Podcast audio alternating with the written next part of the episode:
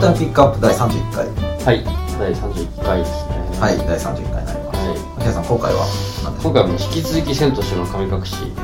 をちょっと行ってみようかなと。あ千と千尋パート2でパート2ということで、ちょっと前回の分じゃ足りない部分があるんで、そうですね、まあ、前回ほぼ中身のところには触ってないかなあ、そうですよね。あ冒頭のとこだけだから、うんうんうんうんちょっと本題の方にちょっと行ってみようかなと思うんですよね。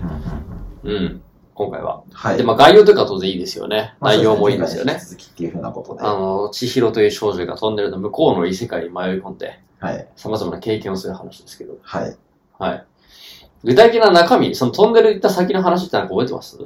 トンネル行った先の話ですか、うん。先の話は、えっと、親が豚になってうん。でそれで返してほしければっていう話になってうん。で、そこで働いて、あれ、何を返すんでしょうお金、返して欲しければお金稼げっていう話なんでしたっけ違います。お金は関係ないね。ほうほうほうほう。うで、んなんか返して欲しければ湯婆婆のもとでうん。働いて、うん。それでなんか返すっていうふうな話なんですかね。あ、そうか、名前、名前ですね。そうでそうだすそ。うだそうだ。名前を取られちゃうんですね。名前を取られて、その代わり働くんですよね。何をしたかっていうと、うんうんその父と母を、豚の姿に変えられた父と母を助けるために働うん。うく。んうん。あれ、そっか。あれ、名前を取られたの、なんでなんでしたっけえっと、返して欲しければ。返してほ、どうこうすれば返すっていう口約束は別にないんですよ。最初の段階で。うんうんうん。なくて、もうここにいるからには、することは一つだろうと。あー働く以外何もすることがないっていう場所なのでね、あの、湯屋っていうのが。あ、なるほど、なるほど。うんじゃあ、ただもう本当にそこで生き延びるというか、そなんとかやり過ごすう。ためそにこでやり過ごすためにはもう働くしかないっていうう。。それでスタートで働くためには名前を貸さなきゃいけないし、そういうことです。貸すというか差し出すって感じですそね。う。それを教えてくれたのは、あの、あれね、かまじなんですけどね。うんうんうんまあ、いずれにしても働くっていうのがテーマだったわけよね。うんうん前回の話では、この現代人の自然に対する受け止め方っていうのがありましたけど、はい。その、今回はその現代社会のあり方っていうのが、まあ、もう一つテーマになっている部分があるんじゃないかなと。うんうん仕事でいう働き方みたいな話ですかね。まあまあそうですね。働き方だったり、その、し千尋がお世話になった、湯屋っていう大きな施施設があったでしょうんうんでこれ非常にポップに書かれてますけど、うんあれ実は社会の縮図というか、一つの会社組織になってるんですよね。うんうんうんで、まあ、これは、あの、現代社会をこうミクロとマクロで、まあ、それぞれ、まあ、書いてるってわけですけど、うんうんまずミクロの方から言うと、千尋っていう一個人にフォーカスを当てながらいくと、うんうんまず、あの、ゆやっていうのが、まず社、普通の一般社会って、社長がいて、部長がいて、課長、平社員がいてっていうのは、どこの会社にもあるように、社長に当たるのが湯婆婆。はいはい。で、その下にちょっと偉い父役っていうのがいるのよ。ほうほうで、その下に兄役っていうのがいるわうんうんうんけ。兄役っていうのが、あの、あれに、顔なしに食べられる人ですけどね。あうー、ん、あれ兄役っていう人なのへよ。まーあ、会社で言うとどんぐらいまあ、課長ぐらいなのか課長ぐらいですかね。な。うん。の人が食べられるんだよ。課長、そうか、結構ですね。そっかそっか。まあ、そう、課長がちょっと食べられちゃうっていう。まあまあ、そんな、こう、ピラミッド構造がまずあると。うんうんで、まあ言ってみれば、こう、新入社員として入ってきた千尋には、あの、凛っていう、うんうんうんまあ姉御肌の、姉御肌のメンターみたいなのがつくと。うんうんうんで、まあそこでこう、まあある種社会人としていろいろ教えが込まれるわけですよね。。例えば朝出勤したらここにタイムカード切るんだとか、うんいうところから始まってうん、こういう順序でなんか、あの、掃除、床拭きするんだとかいう仕事のやり方とか、うんうんお世話になった人にはちゃんとお礼をしなさいとか、しっかり休み取りなさいとか、うんうんうん靴揃えたり身だしなみちゃんとしなさいとかね。ここれさっき言ったの全部ちゃんとシーンとしてあるんですよ。れ、うーん。なんか思い当たるとこありまあーなんか本当にさらっと最初の、本当にさらって言ってたところですね。なんかあの、うんたわいもないというか、すうん。あのーなんかすごい流れるように、うん。なんかあの、キャラ紹介なんじゃないかっていうぐらいさらってやってるそうそうそうそうそうそう。さらっとやってるけど、ちゃんとそういう意味があるというか。なるほど。うん。あの、さっき言ったその、かまじいにお世話になったりね、それを岩場のとこに行って行きなさいっていうことを案内してくれたのはかまじいなんだけど、うんその人のところに去るときに、なんかこう何も言わずにこう出ていこうとした千尋に対して、凛がちゃんとお礼を言えとか、うんいうシーンがあったりとかね。うんうんうんまあうん。まあ、これストーリー上こうはっきりと分かりづらいんですけど、これも社会のルールじゃないですか。うんそれなんか常識的なところ。そうそうそうそうそうそうそう。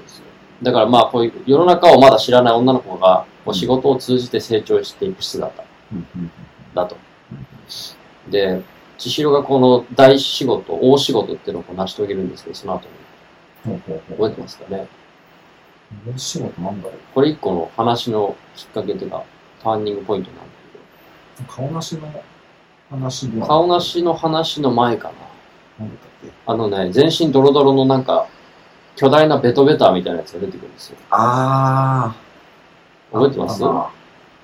あの、なんかすごい臭くてっていうか。そうそうそうそうそうそう、はいそうそうそうそう。ドロドロのやつが出てきて、はいはいはい。みんな寄りたくないけど。みんなやりくたくなくて、そっかそっか。飯が一瞬で腐るっていうやつなんだけど、ああ、そっかそっか。うん。思い出したはいはい。それすごい一生懸命やるんだよね。そう。それが、こう、岩場に、こう、任命されて、はいはい。まあ、アサインされて、あんたがやりなさいと。うんうんで、それは、それで大変だったけど、周りは、あ、千尋は、こう、ま、周りを巻き込みつつ対応したじゃないですか。うんでそしたら、この客実は、すごい金持ちで、うんうんうんうんうん。莫大な金を残していったと。はいはい。なん、なんだったっけ千尋お手柄だよだでしたっけあのー、うん。最後に湯婆婆が、すごい褒めるっていあ、そう、褒める褒める褒める。めちゃくちゃ褒める。で、これが、あの、千尋が行ったその仕事の実績としてなっていくわけですようね。。ほうほうほで、まあ、実績って実際こう形に残るものじゃないから分かりづらいですけど、ううんこの作品では、あの、ニガ団子っていうのを最後に残すのよ。うんその、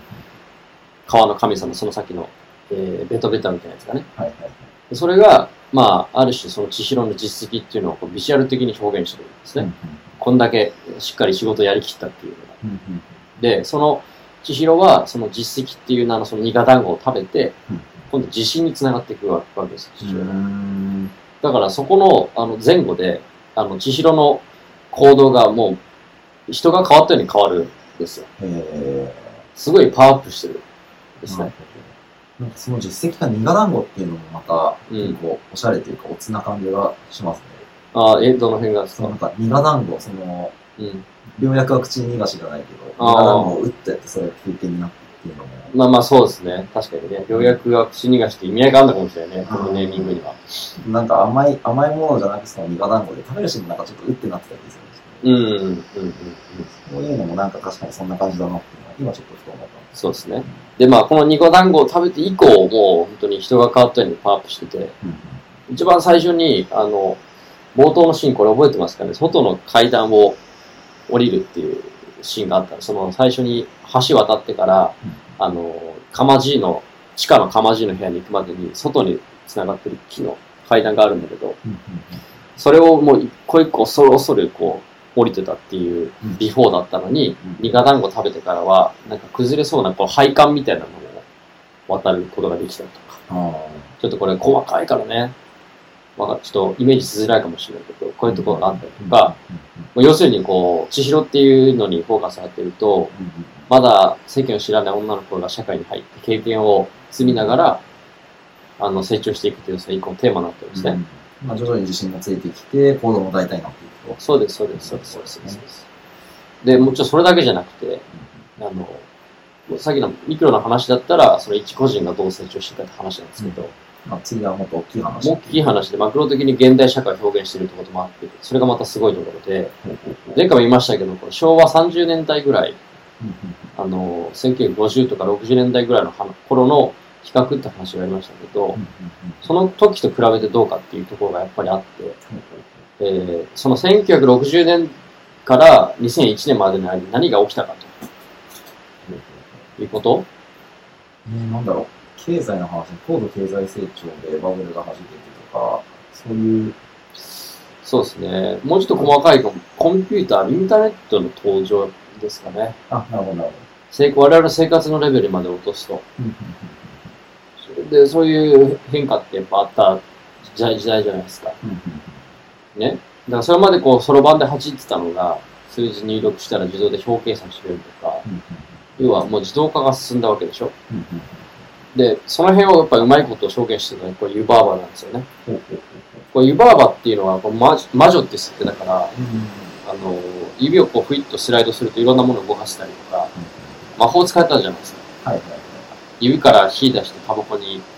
かしたりとかできるんですよ。うんうんあとは手作業なしでいろいろできるんですね。あ要は自動化がいろいろできちゃうんですけど。はい それをあの体現してる存在。あ、なるほど。うん。そういう見方も。そういう見方だから何でもこう自動的に機械的に作れるって確かにいいけど、そそれってでも、ただ無機質というか、やっぱり自分で、自分の手で苦労して作ったもののあた温かさとありがたみってあるじゃないですか。そうですね。ねだからその湯婆婆に対比する存在っていうのがいて、これがあの湯婆婆の双子の姉、ゼニーバ。まあ、ジェニーバはそういう対比もあるキャラクターだそうです、そうです。うんこのゼニーバっていうのも、ゼニーバの詩を覚えてるジェニーバはなんか、優しい、優しいね。優しい、すごいアバズな感あの、電車に乗って、はるばる行った先に、一軒家にゼニーバが住んでて、じ。ああ。そして、バーバラなんかも、そうそうそうそうそうやるやつやるよそう、ゼニーバっていうのもこれ魔女だから魔法使えるんだけど、あえて使わない。みたいなうんうんあの、例えば紅茶を入れてなんかチーズケーキみたいなの食べるんだけうんど、うんその時に夜間、紅茶を入れる時も夜間にこう火をつけて普通にこう手動でま沸か沸かすし、あとは最後のシーンでやってくるこの紙留めっていうのを作るんだけど、それも一から糸を紡いで作る。うんうんもう簡単に自動化して魔法でポンって作れるところをあえて自分の手でやるうんということなんですよね。うんうんだから要は現代においては会社組織だから、あの利益追求のために効率化を極めた現代社会っていうのが、まあ一般的に普通にあるんですけど、そんな中で、確かに非効率だけど、そこにある人間味とか温かさが、しっかりあった、少し昔っていうのをこう、対比させているうんうんなるほことで、あの、現代においてどんなことが、あーなくしてしまったのか、どうんどういうどういうところが失われたのかとか、うんどういう違いがあるかっていうのをこう描いている。うん確かにそういうところの良し悪しみたいなのは、やっぱ脳の時間がありますね。そうです、そうです。で要は現あの電車に乗るっていうのが一つあればあの象徴的なというかちょっと時代を遡ってるっていうふうな意味合いが私はあってうん細かいんだけどこれねあのあの電車って一方通行なの行きの向かう電車はあるんだけど帰る電車はないよって言われるシーンがあるでしありましたね。ょ、うん、あれも要は時代を遡るっていうような意味合いが最終的にはこのあの白に乗って帰ってでしょ電車うのんで、あの、あの電車に乗ってるシーンにちょっとノスタルジックな曲がかかる。だから、要は現代社会から、その昔、一昔前の生活ってところに対して、ちょっと時代を逆算してるって、うん遡ってる。本来的には、そうか本来的には時間は未来に向かっていくということです。そう逆に書いてる。そうそうそうそうそうそうそう。でまあ、そういうちょっとこう、マクロ的な視点の現代社会を描いていなるんか結構やっぱ時代が変わってきてる中で、なんか冷たいところで機械的なところもある中で、はいまあそういうところでもなくしちゃいけないというか、と。うん。持っておきたいような人間になったりとか、そういうところ、まあ、意外の対比っていうのもそうだし、まあ、地方個人のその成長っていうふうなところにもそうだし、はいそういうふうなのを合わせて、まあ、その人間的な温かみっていうふうなところをうん思い出させてくれる、優秀な、そうですね。はい。優秀なことですよね。い。はい。いうふうなことで、ぜひまた、皆さん機会あるともう一度見見返してみてください。うん、そうですね。はい。エンタメピックアップでは概要欄にリクエストフォームのリンクを貼っています。えーリクエスト作品や感想などぜひお寄せください。えーエンタメピックアップ第31回、テーマは、千と千尋の神隠しでした。